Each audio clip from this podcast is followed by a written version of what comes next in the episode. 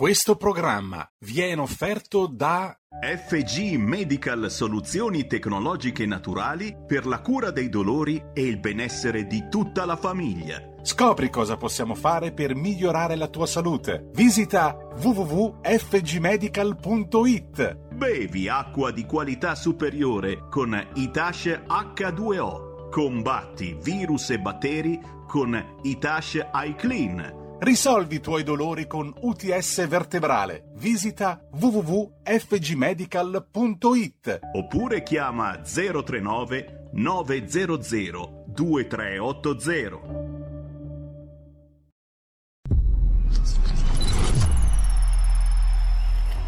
Va ora in onda Zoom, 90 minuti in mezzo ai fatti. Conduce Antonino Danna.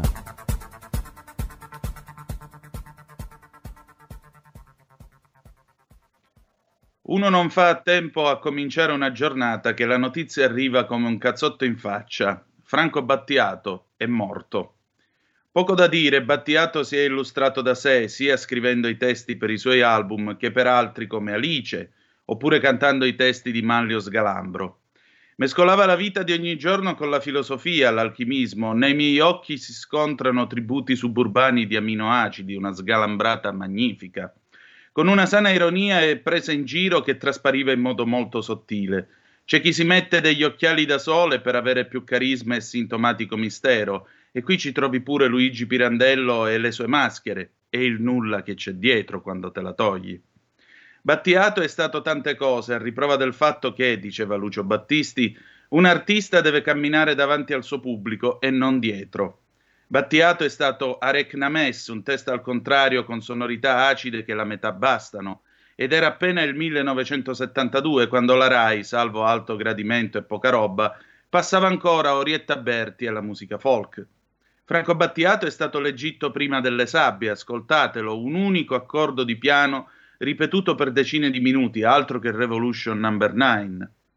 Battiato è stato centro di gravità permanente, quel centro di gravità permanente che rendeva omaggio persino a padre Matteo Ricci, il gesuita euclideo, vestito come un bonzo per entrare alla corte degli imperatori della dinastia dei Ming. Ma è stato anche un'estate al mare di Giuni Russo, l'ormai inflazionata cura, i suoi fleur, gomma lacca, l'imboscata, ferro battuto e molto altro ancora. Battiato è stato anche Fiorello e le sue imitazioni a Viva Radio 2 perché non era affatto un uomo triste e perché, spiegò in diretta proprio a Fiorello, il vero piacere non è il coito ma il trattenerlo. E in quest'epoca di onanismi verbali per qualsiasi fesseria, da un'unghia incarnita a cose inutili gabellate per vitali, tutto questo resta una lezione impagabile. Buon viaggio, maestro ascenda anche lei sulle correnti gravitazionali perché conosce le leggi del mondo e ce ne ha fatto dono, in quattro quarti e non solo. Addio, al piacere di ritrovarci un giorno e grazie. E dall'album La voce del padrone del 1981, Franco Battiato, Gli uccelli.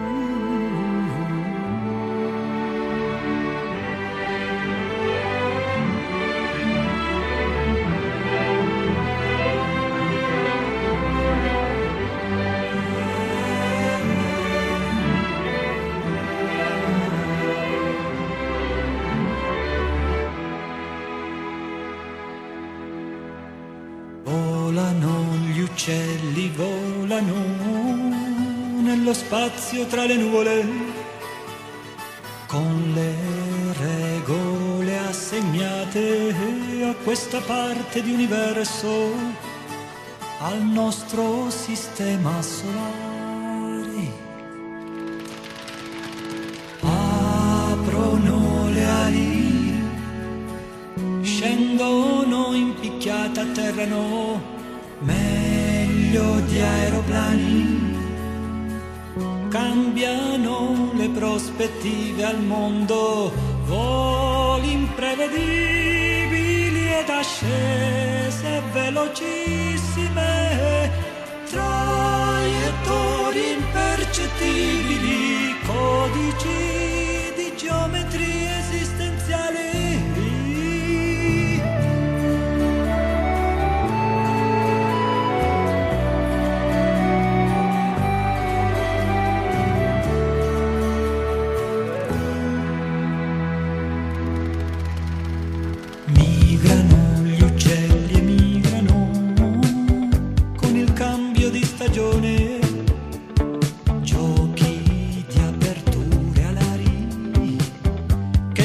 escondono segreti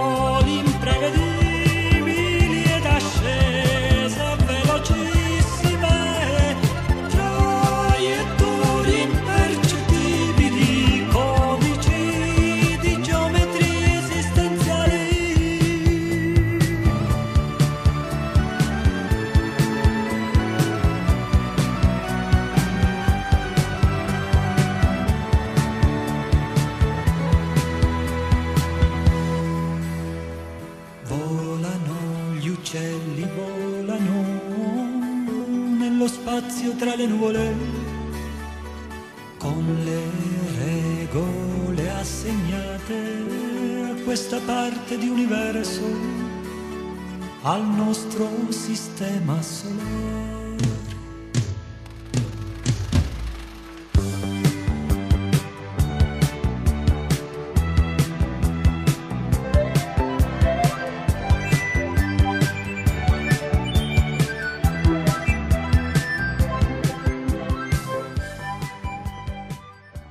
E sulle note di questo grande brano di Franco Battiato io ridò la linea ad Antonino Danna. Ventura, buongiorno. Siete sulle magiche, magiche, magiche onde di RPL. Questo è Zoom, 90 minuti in mezzo ai fatti. Antonino Danna al microfono per voi e con voi. Eh, in questo martedì 18 maggio, se, eh, se abbiamo già in linea il nostro graditissimo co-conduttore del martedì, Edoardo Montolli, cominciamo subito con il suo fronte del blog. Mi è sembrato giusto cominciare la trasmissione con un breve ricordo e un pensiero per il maestro Franco Battiato. Da oggi noi siamo tutti un po' meno intelligenti. Lui che diceva io guardando la televisione vorrei sentirmi cretino vedendo delle persone intelligenti e soprattutto ascoltandole. Purtroppo questo desiderio credo che al momento non possa essere esaudito. Edoardo, ci sei? Buongiorno a tutti. Buongiorno a te, benvenuto. Allora, direttamente dalle pagine di Cronaca Vera, riformare la giustizia è una mera illusione. Tu oggi scrivi un pezzo molto puntuto e molto preciso, come del resto nel tuo stile, dove dici sì, si parla tanto di riforme, però in realtà ce n'è un elenco di riforme che sono state proposte, sono arrivate lì lì proprio per essere approvate, invece poi sono state abortite. Il risultato, il 45% delle sentenze di primo grado viene riformato in appello. Sì, allora il, la questione è molto profonda e andiamo, come possiamo dire, a muoverci nei gangli della Repubblica. La questione della riforma della giustizia era al centro di uno dei miei libri più discussi, che era il caso Genchi, che era consulente di Luigi De Magistris nel, per l'inchiesta Why Not, e al centro di quel libro si parlava proprio della riforma della giustizia, la riforma Castelli, che era la riforma sulla separazione delle carriere, una riforma che era passata, ma che eh, fu mandata in soffitta pochi giorni prima di entrare in vigore, ovvero il 31 luglio del 2007, con la nuova riforma voluta eh, dal ministro dell'epoca Clemente Mastella, dal ministro della giustizia dell'epoca Clemente Mastella, eh, dopo che le, show, le, le toghe avevano eh, indetto uno sciopero e, come possiamo dire, questa vicenda andava a intrecciarsi con la vicenda Why Not, almeno per quelle che erano le conclusioni del eh, consulente di De Magistris. La riforma della giustizia è una cosa di cui si parla da decenni e io, come ho scritto, non si andrà da nessuna parte, certamente. Oggi si parla ancora una, eh, della possibilità che Salvini raccolga, per esempio, le firme per la responsabilità civile dei magistrati per un referendum, ma questo referendum, voglio ricordare, c'è già stato, è stato stravinto e non è cambiato niente. È passata una, una, una legge sulla responsabilità civile dei magistrati voluta da Matteo Renzi e non è cambiato assolutamente nulla, basta guardare i numeri. Si parla dell'inappellabilità eh, delle, eh, delle assoluzioni da parte del PM e questa è una cosa sensata perché i cittadini non possono essere schiavi della, eh, della, della giustizia no? essere indagati continuamente. Quando vengono assolti eh, non bisognerebbe eh, poter appellare sempre. Però anche questa è una eh, richiesta di riforma vecchia che fu fatta da, dall'avvocato Gaetano Pecorella nel 2006 e, e fu affossata eh, perché, come possiamo dire, indispettire toghe. La cosa più pericolosa è quella che invece hai citato tu, e cioè che ci sono delle proposte sul tavolo per cancellare completamente l'appello, cioè anche da parte dell'imputato. E questa è una cosa molto più pericolosa perché appunto il 45%, stando ai radicali, delle, eh, delle, sentenze di primo grado viene riformata parzialmente o totalmente in appello. Ecco, quindi non vorrei che ancora una volta andasse a scapito del cittadino con riforme che invece dovrebbero aiutarlo. Ecco, il senso è una, eh, un totale pessimismo su quello, che, su quello, che, ci attende. Di sicuro, eh, io credo, la giustizia non cambierà in meglio, non c'è, non c'è alcun presupposto.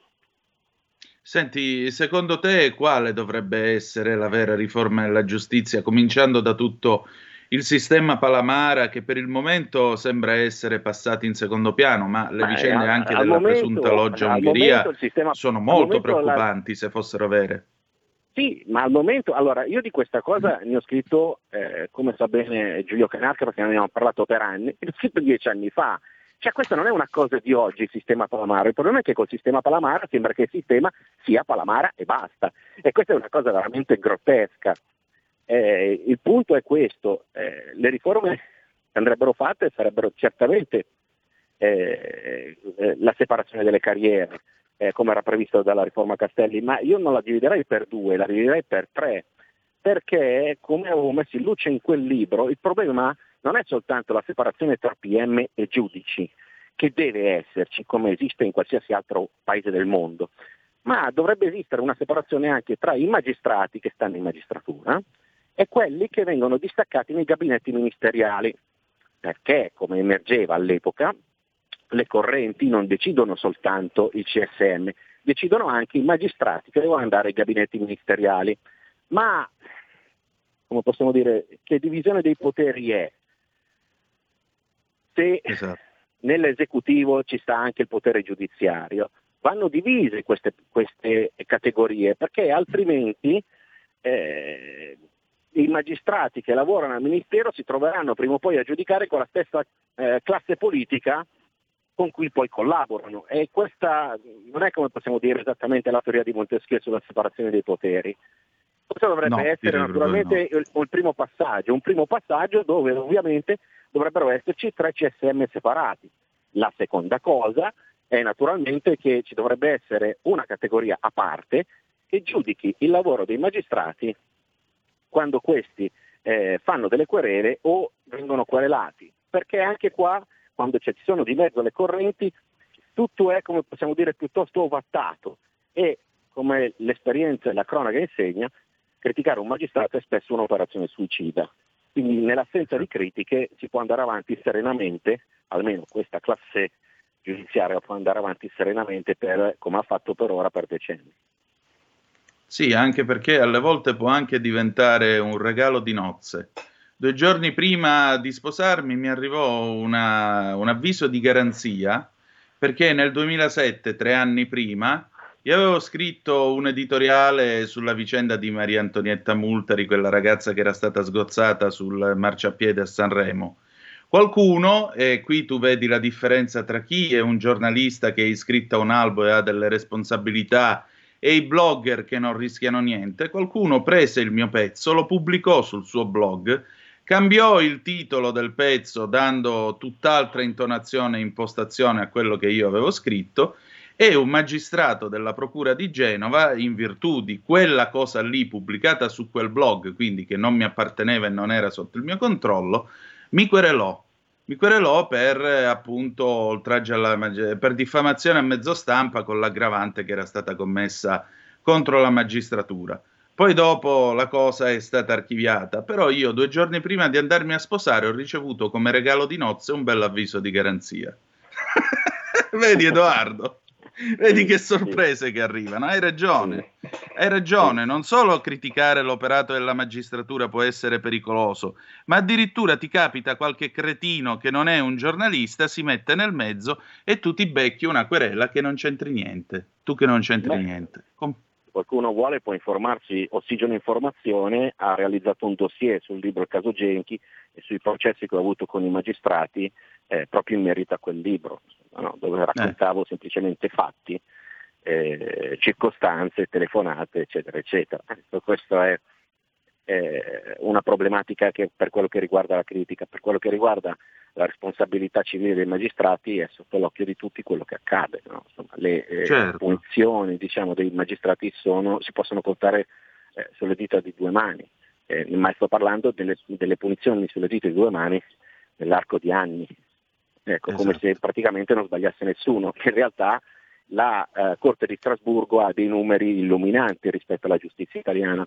che non è soltanto lenta nei processi, eh, in Italia i processi si fanno lentamente ma in compenso si fanno malissimo, perché mm. a Strasburgo l'Italia è stata condannata più volte per la seconda parte dell'articolo 6 sul Trattato dei diritti dell'uomo, ovvero per le violazioni del diritto di difesa. Siamo ai vertici dei paesi occidentali per le violazioni del diritto di difesa e sono così tante queste violazioni che nel 2011 la Corte Costituzionale ha emesso la sentenza 113 che stabiliva che in caso di condanna all'Italia per violazione dell'articolo 6 il processo potesse essere ricelebrato, cioè una sorta di revisione per, in caso di condanna di Strasburgo all'Italia per violazione dei diritti della difesa. Ma non è neanche solo questo, noi siamo ai vertici de, delle, delle condanne di Strasburgo nei paesi occidentali anche per intrusione illecita nella vita familiare, con cui ehm, diverse sentenze per sottrazione illecita di minori, di condanna all'Italia per sottrazione illecita di minori e per intrusione nella proprietà privata, intrusione illecita nella proprietà privata. Anche in questo caso abbiamo numerosissime condanne da parte di Strasburgo. Ecco, noi siamo al vertice su tutto. E che cosa abbiamo fatto in compenso? Abbiamo fatto mm. la legge sulla che allunga la prescrizione, che è una cosa esatto. che, come possiamo dire, dà ai magistrati ancora eh, eh, più possibilità di allungare i tempi dei processi, perché tanto la prescrizione non c'è più. E la cosa, o comunque si è allungata notevolmente, e la cosa assurda è che hanno affibbiato la lunghezza dei tempi processuali agli avvocati e la gente ci crede perché solitamente la gente non ha a che fare con la giustizia. In certo. realtà se un avvocato chiede un rinvio la prescrizione si blocca automaticamente. E la prescrizione entra in gioco in altri casi. Quindi con un grande successo targato Movimento 5 Stelle e Bonafede, tra l'altro, eh, ricordiamolo pure agli ascoltatori. Edoardo, ti chiedo 30 secondi di pausa, torniamo subito, ti chiedo scusa. Prego. Il futuro appartiene a chi fa squadra. Le radio italiane si uniscono per giocare la partita da protagoniste. Nasce l'app Radio Player Italia. 140 stazioni in una sola rete. Scegli la tua preferita e ascolta il suono perfetto del digitale. Gratis, senza registrazione, senza interruzioni, compatibile con tutti i device. Le notizie, la compagnia, la musica scelta da chi la ama, la conosce e la vive. Scarica Radio Player Italia. Il futuro batte con la radio nel cuore. Anche RPL è disponibile su Radio Player Italia.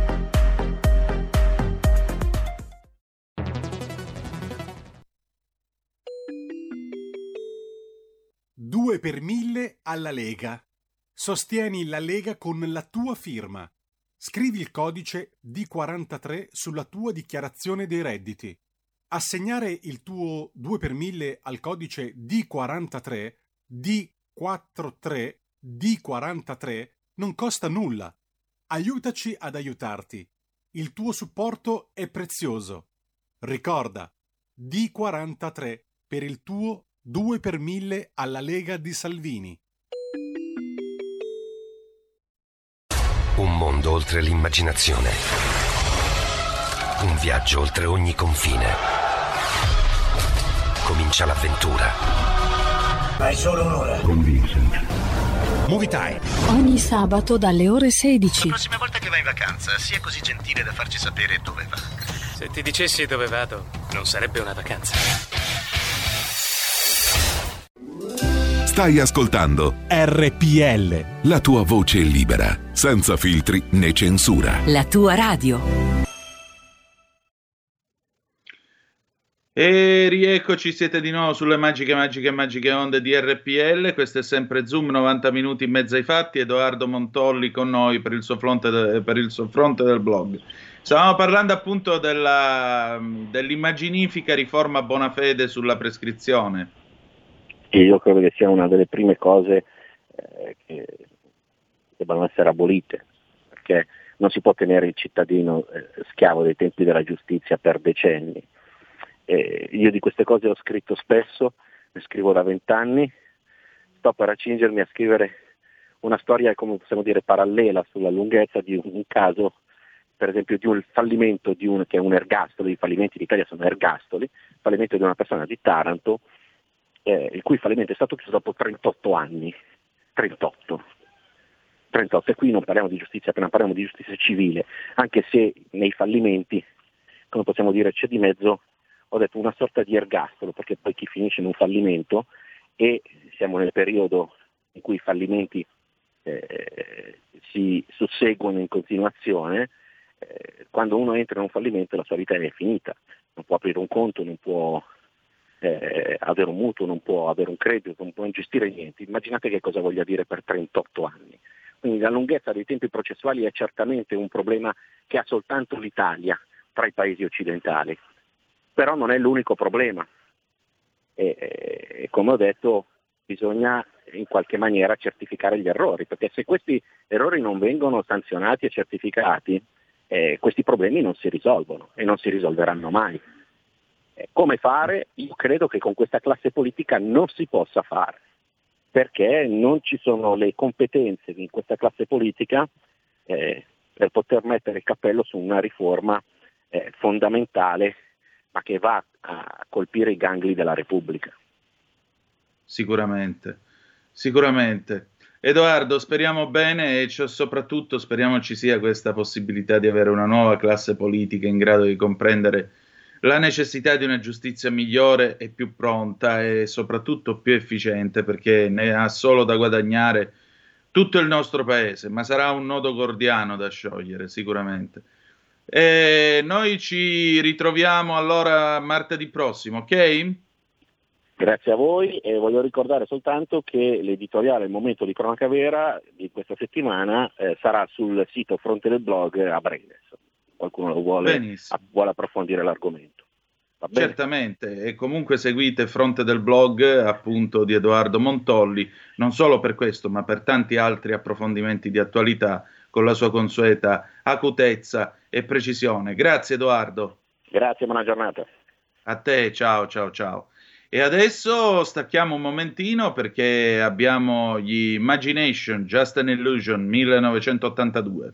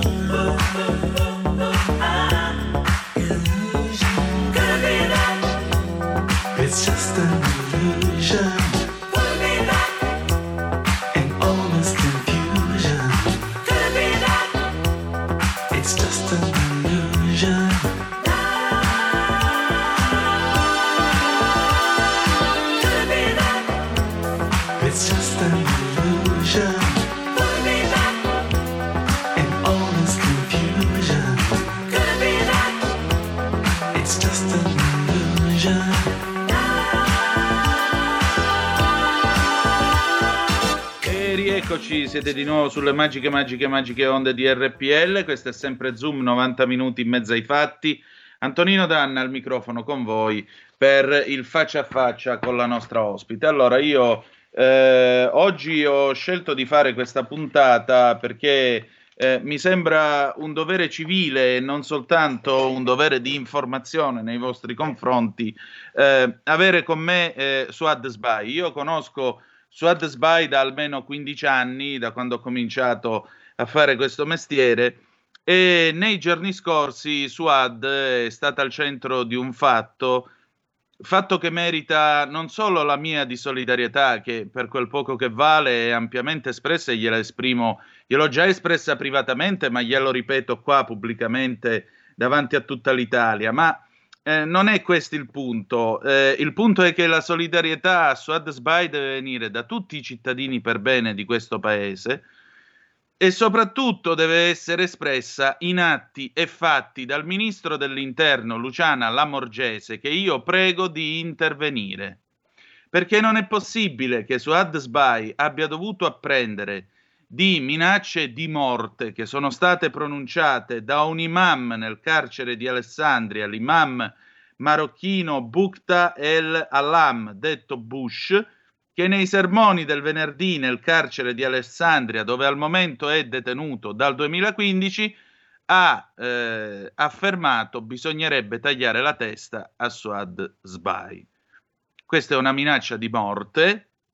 Io sto dalla parte di Suad, spero che molti di voi siano dalla parte di Suad, che con dignità e con coraggio ogni giorno fa la sua parte per costruire un'Italia nella quale ci possa essere un Islam moderato e integrato eh, negli usi e nei costumi di questo paese e non l'Islam degli estremisti che vogliono tagliare la testa alla gente.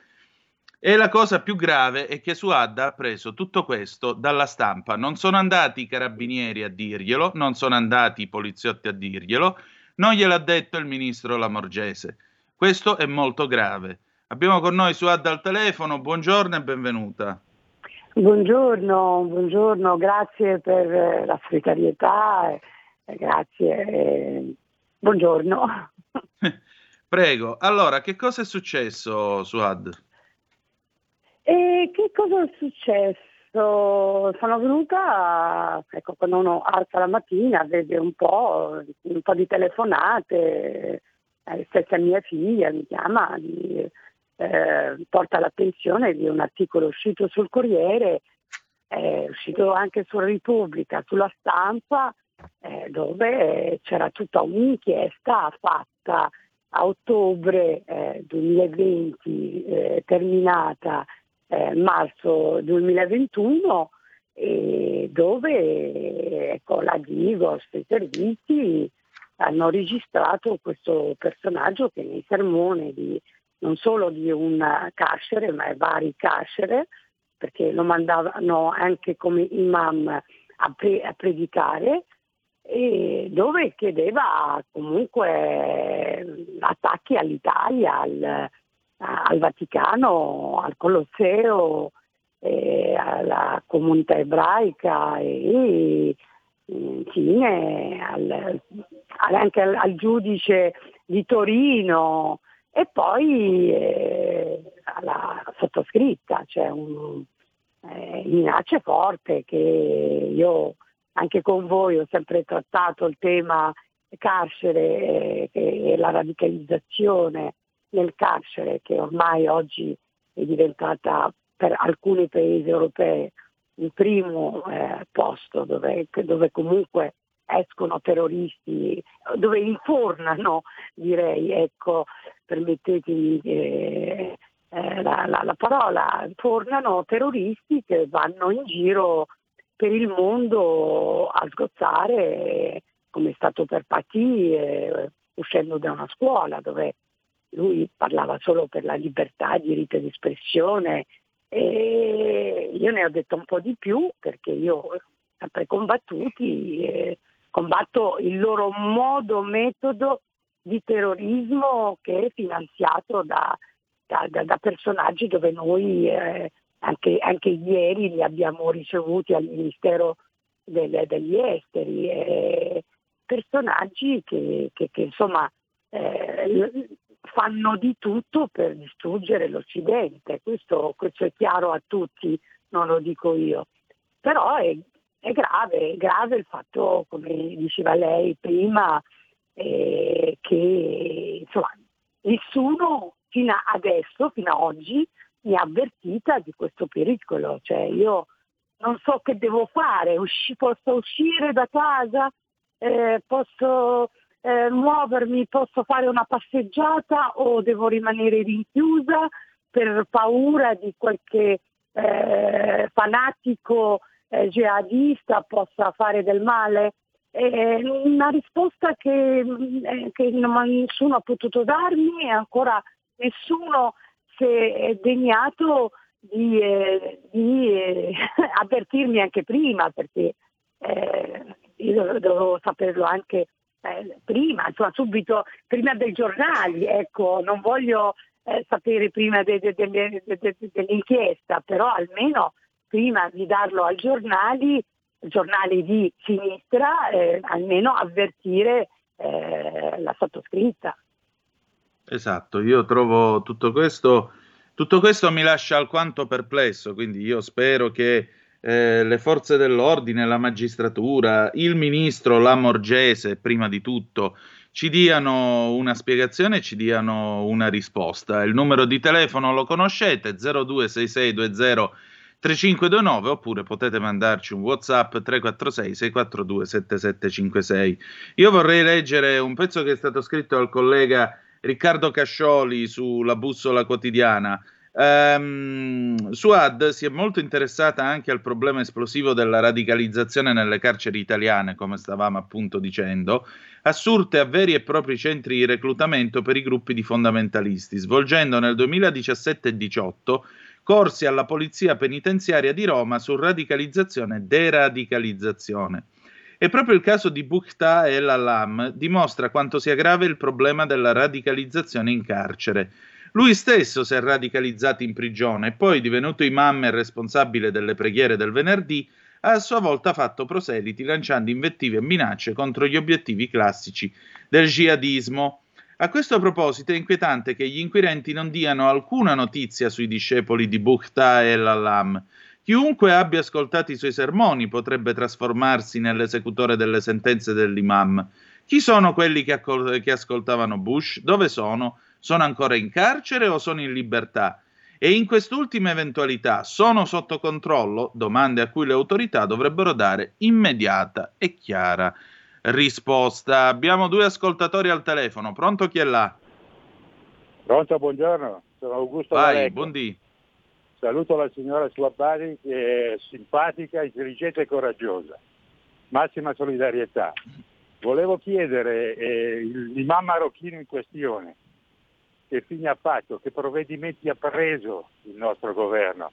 Come minimo dovrebbe essere messo in isolamento e interdetto ad ogni tipo di comizio o preghiera per almeno 10, 20, 30 anni. Poi volevo fare una domanda in merito a, all'Islam, alle sue leggi. È possibile per un islamico accettare le nostre leggi, la nostra Costituzione, i nostri costumi, oppure il Corano sarà sempre prevalente e quindi pregiudicare un'integrazione che è sulla bocca di tutti, ma di fatto la vedo veramente dura per non dire impossibile. La ringrazio e vi ascolto per radio. Buona giornata. Grazie, prima, prima telefonata. Seconda telefonata, pronto chi è là? Sì, pronto, ciao, sono Fabrizio di Sabio Chiesa. Sì, ciao. Ciao, ciao Antonino. Un saluto alla tua ospite che la ritengo veramente una gran brava persona, una che lotta veramente contro i giganti e le auguro tutto il bene possibile. Allora io volevo dire questo, qui si fa tanto parlare della legge ZAN contro la discriminazione di genere e tutti gli ammenicoli vari che vorrebbero toglierci anche la libertà di opinione e di dire quello che pensiamo. Però noi poi abbiamo la grande catastrofe dell'immigrazione islamica che entra nei nostri paesi occidentali e cristiani dove lasciamo loro dire tutto quello che vogliono contro le donne, contro la nostra religione, contro i nostri precetti, contro i nostri crocifissi. Allora se vogliamo essere equi e paritari nella legge DDL ZAN ci mettiamo dentro anche che chiunque discrimini la religione del paese ospitante, chiunque voglia imporre i propri usi e costumi in un paese occidentale, chiunque voglia mettere alle donne il velo, non farle studiare fargli fare matrimoni combinati viene espulso immediatamente dal paese, senza tante storie. Perché qui se noi tolleriamo questa intolleranza islamica faremo la fine della Francia, dove ci sono già le città ghetto dove non puoi entrare, faremo la fine della Svezia. Allora il problema islamico è un problema molto rilevante. A me mi sta bene che parliamo anche di Islam moderato, però l'Islam moderato si trascina sempre queste purtroppo, cosa, come si può dire, queste ortodossie che non sono compatibili con il nostro modo di vivere. Pertanto nel DDL Zan gli chiediamo da destra di mettere anche queste disposizioni. Chiunque islamico critica il nostro modo di vivere è pregato di andarsene col biglietto di sola andata. Ciao, ti saluto. Suad, allora, da un lato un ascoltatore che chiede se l'Islam eh, acconsenta al rispetto delle leggi, usi e costumi locali e quindi anche la nostra Costituzione. Dall'altro Fabrizio Sabbio Chiese che dice, visto che parliamo tanto di tutela dall'odio nel DDL ZAN, dovremmo anche introdurre eh, diciamo una norma contro l'Islam radicale, per così dire, quello diciamo eh, stile fratelli musulmani, per capirci quello che impone il burqa, quello che maltratta le donne e così via. Tu che ne pensi? Intanto vorrei ringraziare eh, il direttore Cascioli per eh, il, l'articolo e la solidarietà eh, che insomma ne ho visti pochi e poi ringrazio anche per eh, la solidarietà data eh, alle persone che hanno, stanno, ci stanno ascoltando. E che dire, insomma, ne abbiamo parlato qui con te, io ti do del tuo eh, oggi. Eh, sono 15 eh, anni che ce lo diamo, su Ad, ci mancherebbe. sì, ce lo diamo da una vita. E, mm, e, c'è un'enciclopedia, se andiamo a vedere tutte le cose che abbiamo fatto, detto, scritto, c'è un'enciclopedia contro il radicalismo, contro l'estremismo, contro il jihadismo, contro i fratelli musulmani, contro, questo, contro la sinistra che appoggia questo pensiero. Eh, ne, le trasmissioni ne abbiamo fatte una, una marea, cioè non, non, è che mi alzo la mattina, oggi e parlo del jihadismo. Il jihadismo è un pericolo gravissimo, eh, qualcuno ha citato la Francia, ha citato, ma eh, non dimentichiamo quelli che fanno l'attentato in Francia e in altre parti sono partiti dall'Italia, eh, non sono partiti da, dalla Svezia, sono partiti dall'Italia. Anche quello che ha ucciso il professore Pati è partito dall'Italia, sono stati radicalizzati in Italia. E è un problema, eh, non ci sono le regole, è inutile, eh, non ci sono le regole. Qui c'è un pietismo eh, allucinante, cioè, io sinceramente delle volte eh, dico ma che ce lo fa fare, cioè alla fine se non vogliono, cioè, questi non hanno, non hanno voglia eh, di combattere comunque un estremismo che già combatte per distruggere l'Occidente, per distruggere tutti, eh, compresi, e io non è che sono eh, qualcuno diceva dell'integrazione, io vengo dal, del Marocco, io mi sento molto non integrata di più, li combatto, cioè, ehm, come me ce ne sono tanti, come me ci sono stati tanti minacciati e poi si sono ritirati totalmente per paura. Io non, ecco, non, eh, non, non, ho paura, ma nello stesso tempo non sottovaluto queste minacce, non, non sarei proprio eh, ecco, incosciente non sottovalutarli eh, perché sono stata eh, ecco, lasciata in sei mesi sapendo quello cosa ha detto eh, nei vari carceri e non essere avvertita, allora mi viene da pensare, mi viene da pensare che se ne frega, tanto è una anti, lo, sa, lo sanno, non sono eh, amica loro, non, non, sinceramente non, non, saprei il perché di questo, perché uno eh, può essere di destra e di sinistra, ma che combatte una battaglia di civiltà, perché di civiltà si tratta, perché uno blocca eh, un terrorismo internazionale ben finanziato dal Qatar, dal, dall'Iran e noi andiamo appresso e, e non essere questo che mi lascia un po', eh, ecco, te l'ho scritto anche nel messaggio ieri, mi lascia un po' così, cioè dice eh, allora perché dire solo il mio nome anche? C'è anche un magistrato, perché citare solo il mio nome? Così mi mettono ancora in pericolo senza avermi avvertita. Cioè, mh, ancora perché quello che non ci pensava nemmeno ieri un jihadista, oggi dice ok, prendo la, anch'io eh, la spada e parto.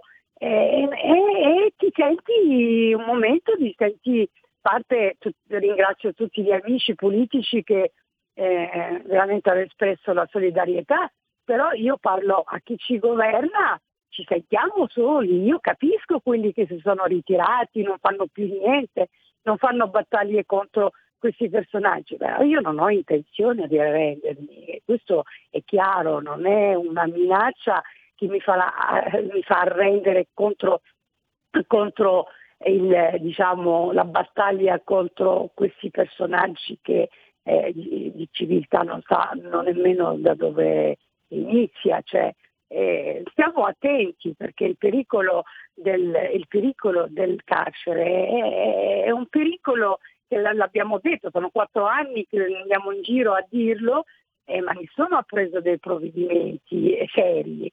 Ecco, eh, allora mi viene da pensare tante cose, tante cose, e allora uno è successo già quando ti vogliono abbandonare te stessa e poi eh, eh, poi diventi un bersaglio mobile, questo è il punto. E io vorrei veramente sapere se la signora Boldrini, che è così attenta a difendere diritti, a difendere femminismi vari ed eventuali, eh, che si dice ministra e non ministro, se ha la bontà di dire io sto dalla parte di Suad Sbai. Comunque abbiamo due telefonate per te. Pronto? Chi è là? Pronto? Pronto? Sì. Ciao Pronto. Antonino, sono... ciao Antonino, sono Federica da Bologna. Ciao. Benvenuta, ciao. Ciao. Uh, oggi non parlo di agricoltura ma volevo esprimere solidarietà a Suad e ti dico, le omaggio anche col profumo di rose che si sentono qua in mezzo alle ciliegie, sta raccogliendo, raccogliendo i doroni. Le, ve li dedico anche a voi, almeno il profumo, no, a parte gli scherzi. Grazie.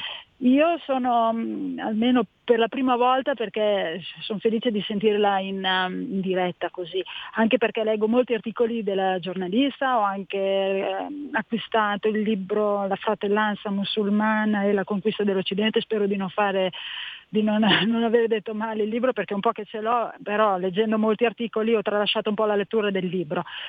E volevo dire, purtroppo per la mia idea che mi sono fatta, purtroppo il mondo musulmano, adesso non tutti sono uh, dei, degli, come si chiama, integralisti terroristici, però il, mus- il mondo musulmano così fortemente radicato difficilmente abiurerà, cioè rinnegherà quelle fa- parti come si chiama, più, eh, più dure eh, di odio ecco, verso chi non è come loro perché io lo vedo soprattutto, cioè vedo, poi leggo nelle notizie soprattutto del, di quelli che arrivano con i barconi, che comunque vabbè, la maggior parte sono maschi, che insomma sappiamo che, o ci dicono che sono presunti ehm, galeotti, eccetera, ma comunque anche l'approcciarsi di quelli che sono, che mandano i figli a scuola con noi, sì, qualcuno sì parla, ma poi c'è, poi c'è una scarsa disponibilità a parlare un po', a integrarsi. Integrarsi nel senso non di dire le proprie opinioni politiche, però insomma fare un po' allargare cioè almeno per quello che mi riguarda, eh, quindi è un parere tutto personale. Non vorrei, non vorrei insomma un, commettere un errore. Questa, lettura, eh, questa opinione anche l'ho maturata leggendo il libro un bellissimo libro, Giù i veli, di Shardo Fadani, una um, giornalista franco-iraniana, che lei parla, eh, perché lei è iraniana, parla soprattutto di cosa significa il burqa, e di cosa significhi non portarlo, che insomma le donne vengono bruciate per strada come se si rifiutano come se nulla fosse.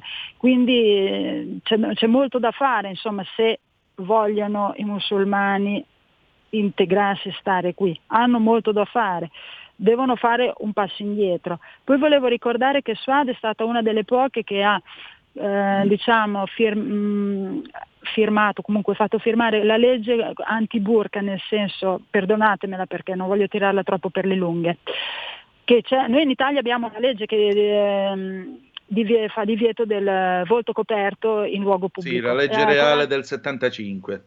Sì, esatto, alla mia età, abbiamo tre settimane di differenza, 46 anni. Lei comunque, Suad, assieme a alcune altre donne di alcune associazioni marocchine, hanno proprio eh, diciamo, firmato questa legge che il, il, voto deve essere scoperto. Ecco, tutto lì. Poi vi lascio perché non voglio occupare più di tanto. Vi saluto, un abbraccio e solidarietà a Suad. Okay. Grazie. Seconda telefonata e poi andiamo in pausa. Pronto chi è là? Buongiorno Antonino, buongiorno signora Suad Zai. Buondì Edi.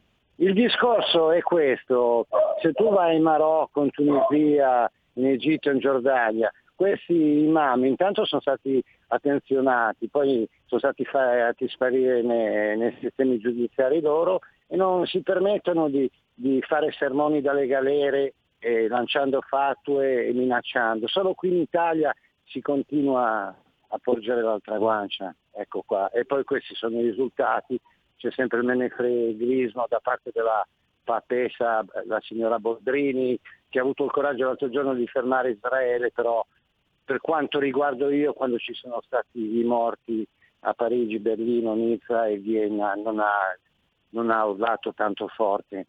Saluto Antonino, saluto alla signora Svai.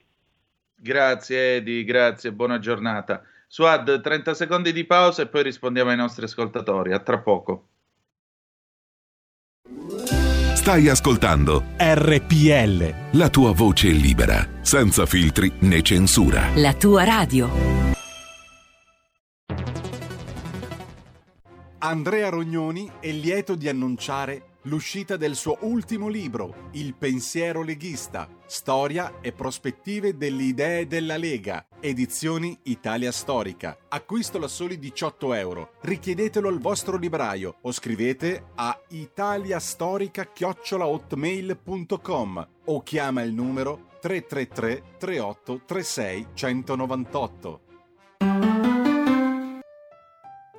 Cosa sarebbe la vita senza un buon vino? Le tenute Conte della Piera hanno selezionato per noi i migliori vini dalle splendide terre dell'Oltrepo pavese. Assaggiateli, non potrete più farne a meno. E se volete essere aiutati nella scelta o semplicemente saperne di più, il titolare in persona vi risponderà al numero 02 82 19 6969 oppure ordinate direttamente dal sito tenutecontedellapiera.com. Per tutti quelli che chiamano le tenute Conte della Piera regalerà un simpatico gadget 02 82 19 6969 tenutecontedellapiera.com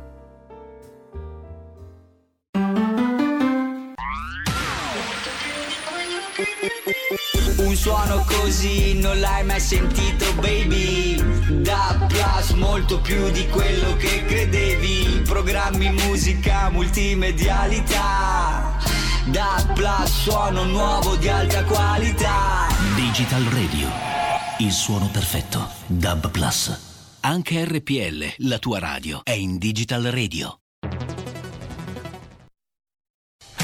Porta con te ovunque RPL la tua radio. Scarica l'applicazione per smartphone o tablet dal tuo store o dal sito radiorpl.it. Cosa aspetti?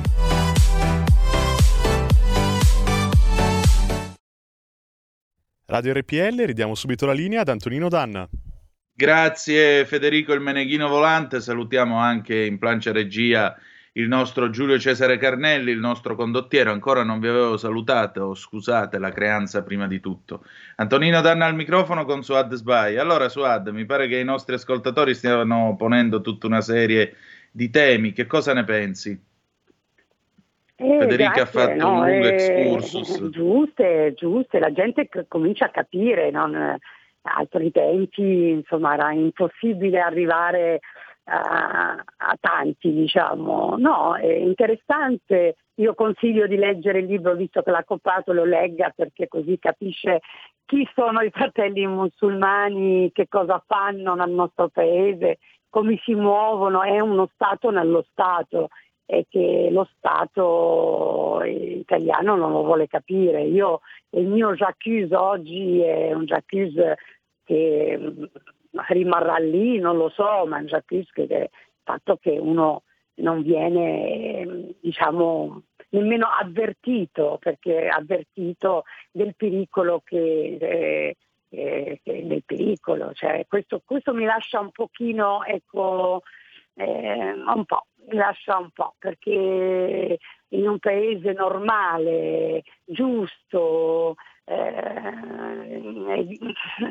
Normalmente non succede così, non succede così e, e non capisco il motivo, dico ecco, eh, a chi veramente ci governa, eh, fa, non capisco. Eh, purtroppo la situazione in Italia, lo sanno negli occhi eh, di, di, tutti, cioè, abbiamo imam che non si autoproclamano imam e vanno a indeggiare odio odio su tutti, su tutti e purtroppo eh, avanzano perché i mezzi ce l'hanno, eh, i soldi li arrivano dalla Turchia, li arrivano da, da, dal, dal, Qatar e sono anche tanti e noi eh, non è che possiamo combattere con questi, cioè non, non abbiamo mezzi. Eh, io eh, questa battaglia la faccio perché insomma, sono cresciuta in un ambiente laico e che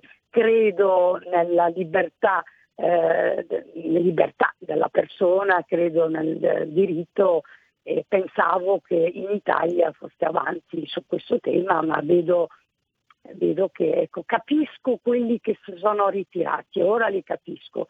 Altri tempi non li capivo, dico no, le battaglie vanno combattute fino in fondo.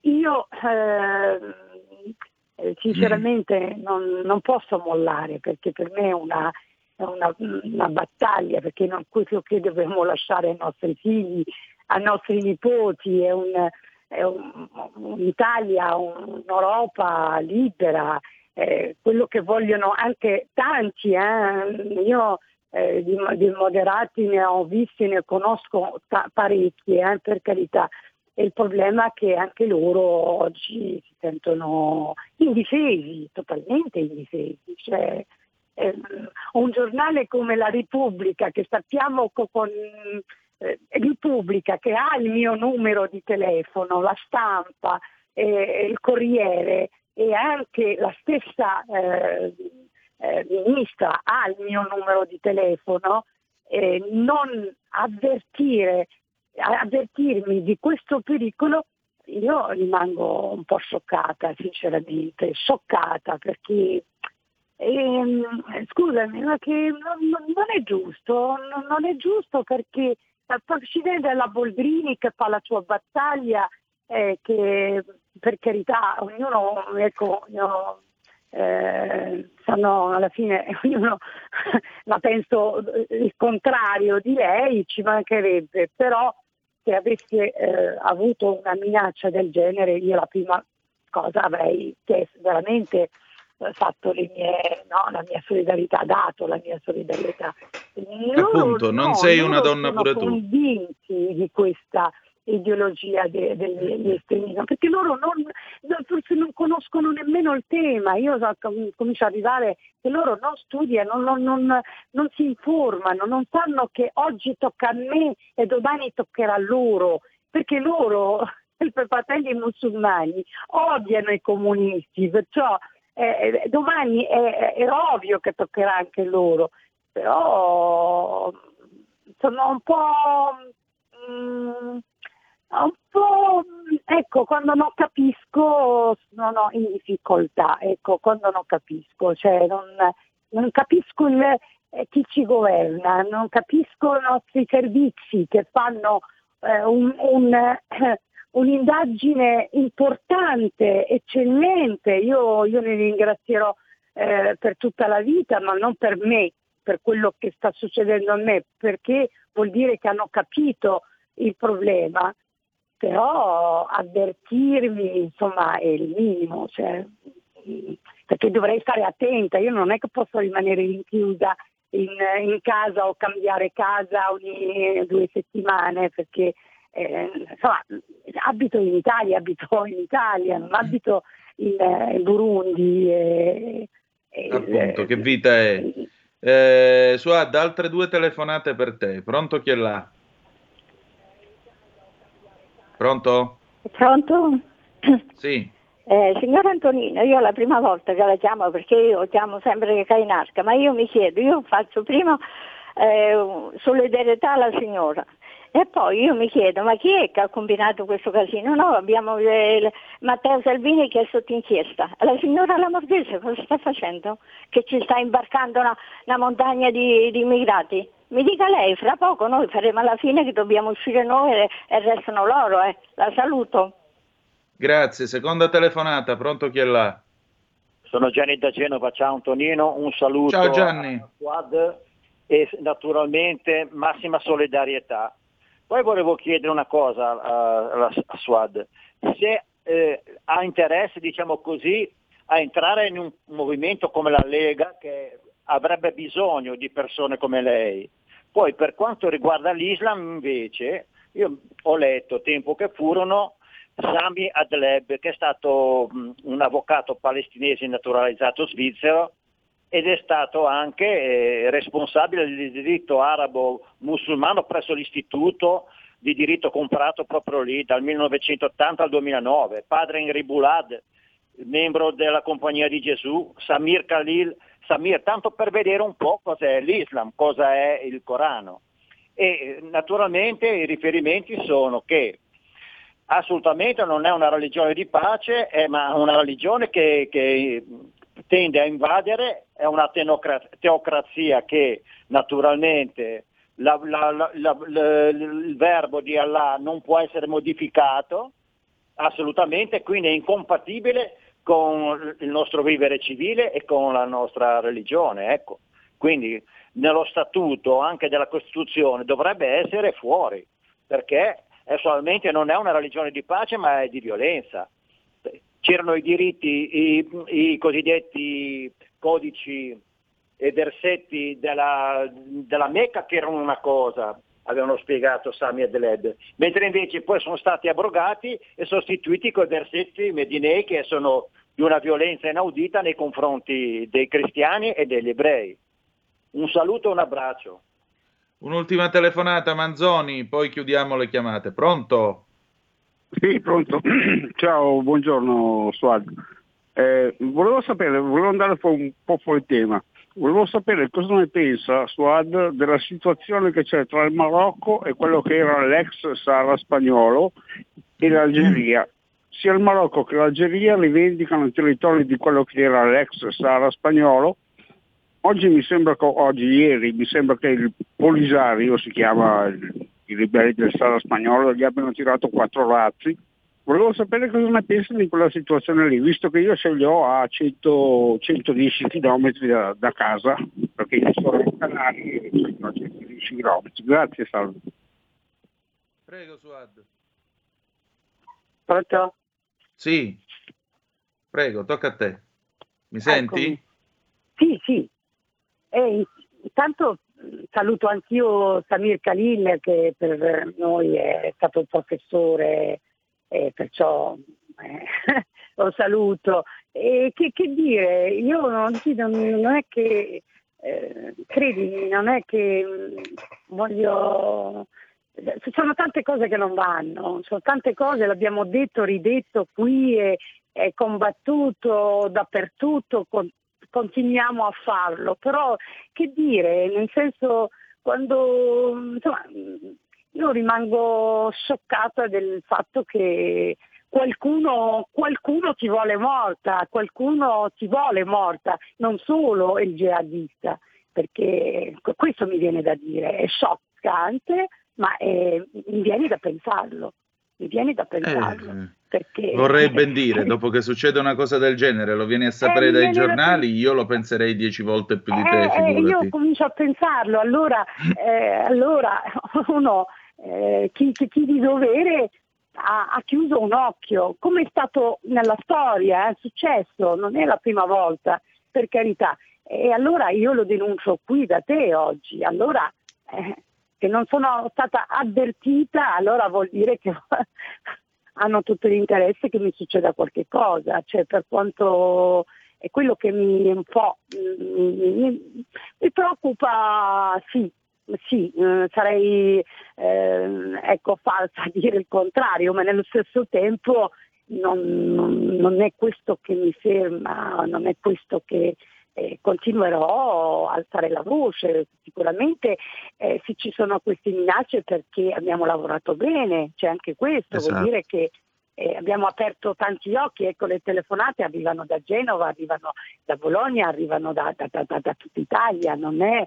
E questo mi fa piacere che, che tanta gente ha capito, ha capito comunque che questo non, non si può lasciare le porte aperte al radicalismo, al, al jihadismo, bisogna chiudere con questa gente, non bisogna chiudere con le moschee fai da te, le moschee garage, bisogna chiudere con l'imam fai da te, bisogna chiudere con un'immigrazione falsa, finta, che è un ascensore che cascherà in testa a tutti, continuano ad arrivare uomini dalla Tunisia quando la Tunisia non c'è una guerra. E che uno in buona fede prende il tunisino che arriva, sono due le cose, o gli do la casa, lavoro, eh, vuol dire che stiamo talmente bene che gli possiamo dare la casa, lavoro e sistemarlo bene, se non c'è questo, prendere il primo aereo e rimandarlo in fila, rimandarli a casa,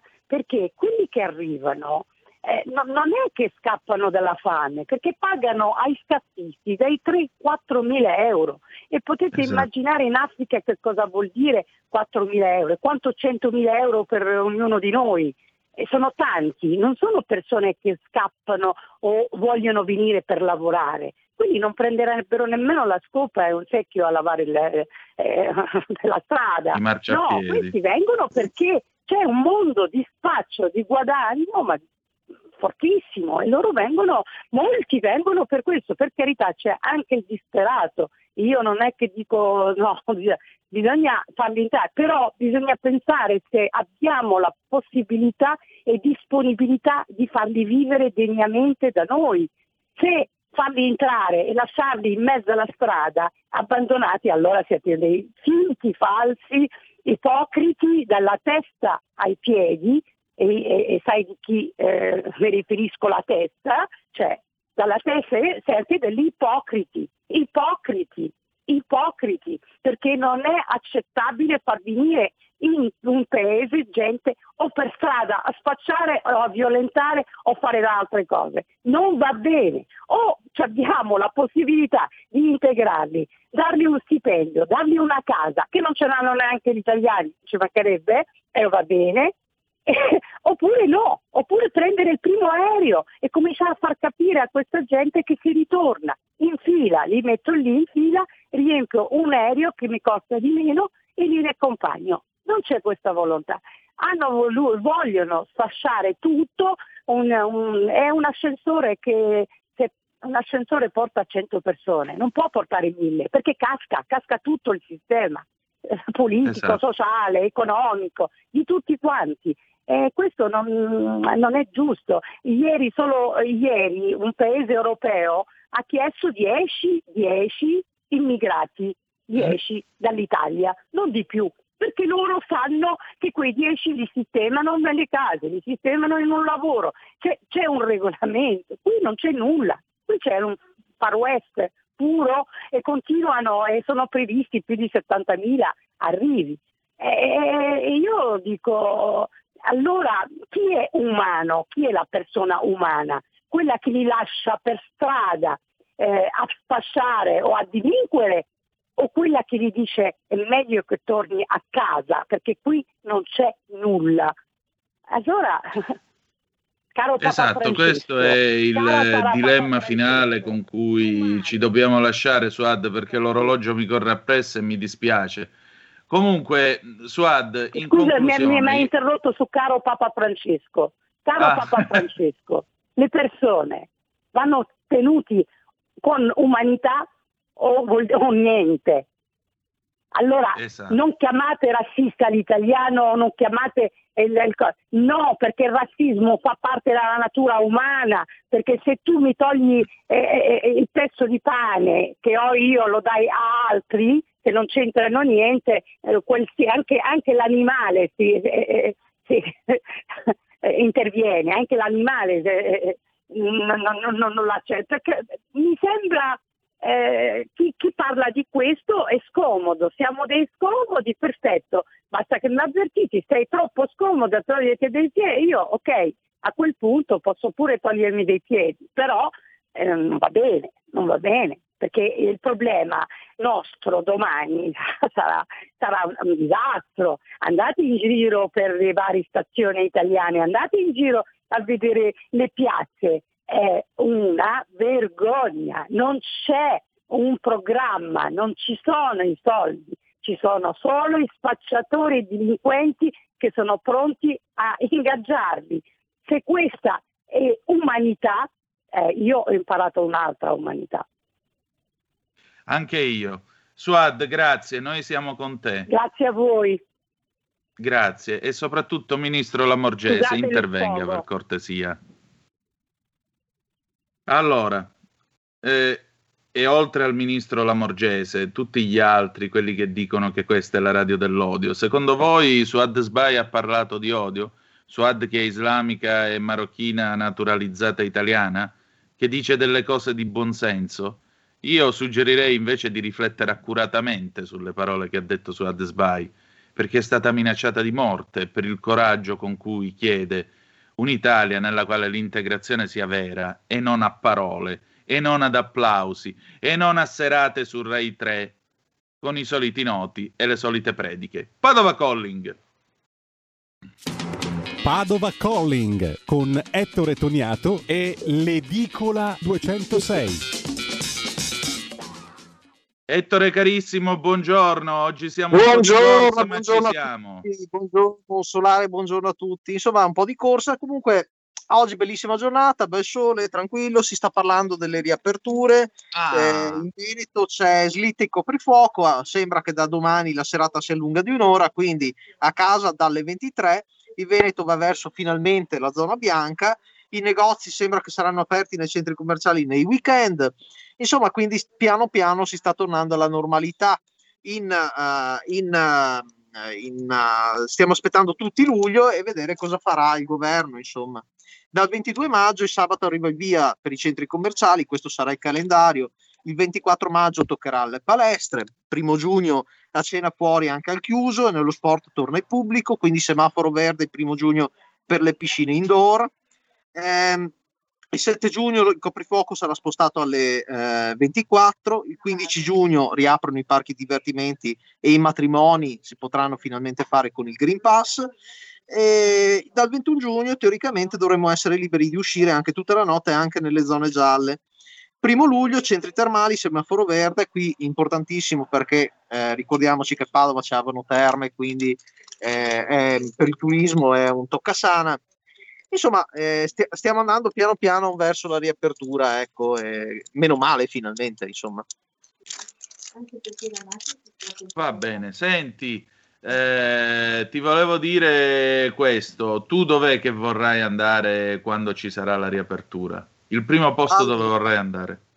Il primo posto mi piacerebbe prendere la macchina e fare un giro fuori regione, che ormai è da tanto che sembra, sembra una, un'inezia, una cretinata, Eh. però è talmente tanto che non esco dal Veneto che mi piacerebbe andare, che so, eh, a vedere Bologna. Ecco, o Sì, però con Mantova. l'Alfa Sud.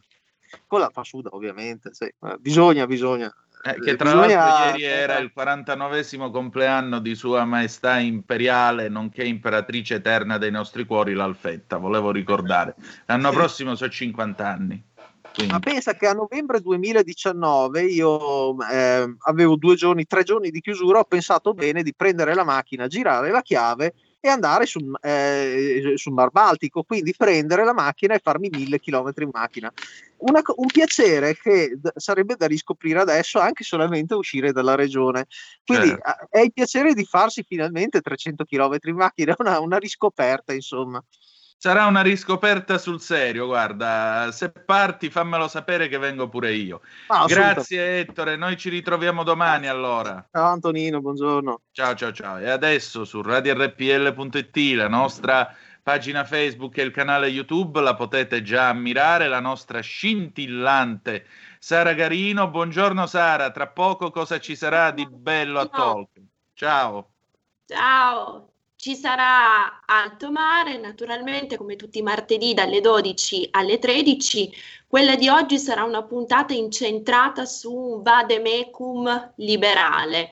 Avremo infatti ospiti l'avvocato Andrea Pruiti Cerello, che è membro del consiglio di amministrazione della Fondazione Luigi Einaudi, e l'avvocato Davide De Lungo, che è docente di diritto pubblico all'Università San Raffaele di Roma. Faremo una panoramica su vaccini, riaperture, Green Pass, alla luce anche della normativa europea, quindi non solo di quella italiana. Faremo il punto su questi argomenti, più in generale su quello che concerne appunto la libertà, o meglio le libertà. Le libertà che sono state colpite, senza dubbio limitate in questo quasi ormai anno e mezzo di, di pandemia e di pandemonio dal quale ci auguriamo di essere sulla soglia, diciamo, dell'uscita. È quello che ci auguriamo tutti e so che sarà una puntata all'insegna del motto di un tuo pregiato corregionale che è stato un più che dignitoso presidente della Repubblica, Luigi Einaudi, conoscere per deliberare, che è quello che ogni tanto mi ripeti saggiamente. Senti, Ettore Toniato con l'Alfa Sud andrà a Bologna quando potremo andare in giro. Tu con l'Alfa 155 dove vuoi andare?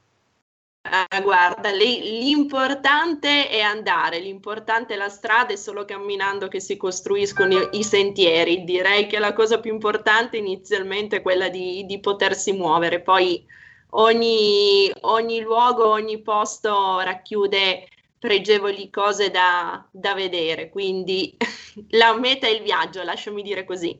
E allora con questo epilogo cheruacchiano molto gustoso, vedete che con Sara, come vedete, è sempre un piacere perché lei ti scatta sulla citazione così all'improvviso ed è sempre bello per questo. Eh, Dai, Antonino, auguriamoci un bel quadrifoglio verde, dato il Ecco, eh. periodo. Vabbè, qui siamo, hai fatto altri 10.000 punti già solo così. Bene, allora, grazie Sara, io tra poco quindi vi lascio nelle mani di Sara Garino che tratterà come sempre argomenti molto interessanti. Ci ritroviamo domani alle 10.35 trattabili con Francesca Musacchio, parleremo di Israele e Palestina. Grazie di essere stati con noi. La canzone d'amore dopo di noi è Edoardo Bennato, Afferrare una stella del 2001. Che dire di più che the best is yet to come, il meglio deve ancora venire. Vi hanno parlato Sara Garini e Antonino Danna. Buongiorno. Ciao, buongiorno Ciao. Antonino. Avete ascoltato Zoom, 90 minuti in mezzo ai fatti.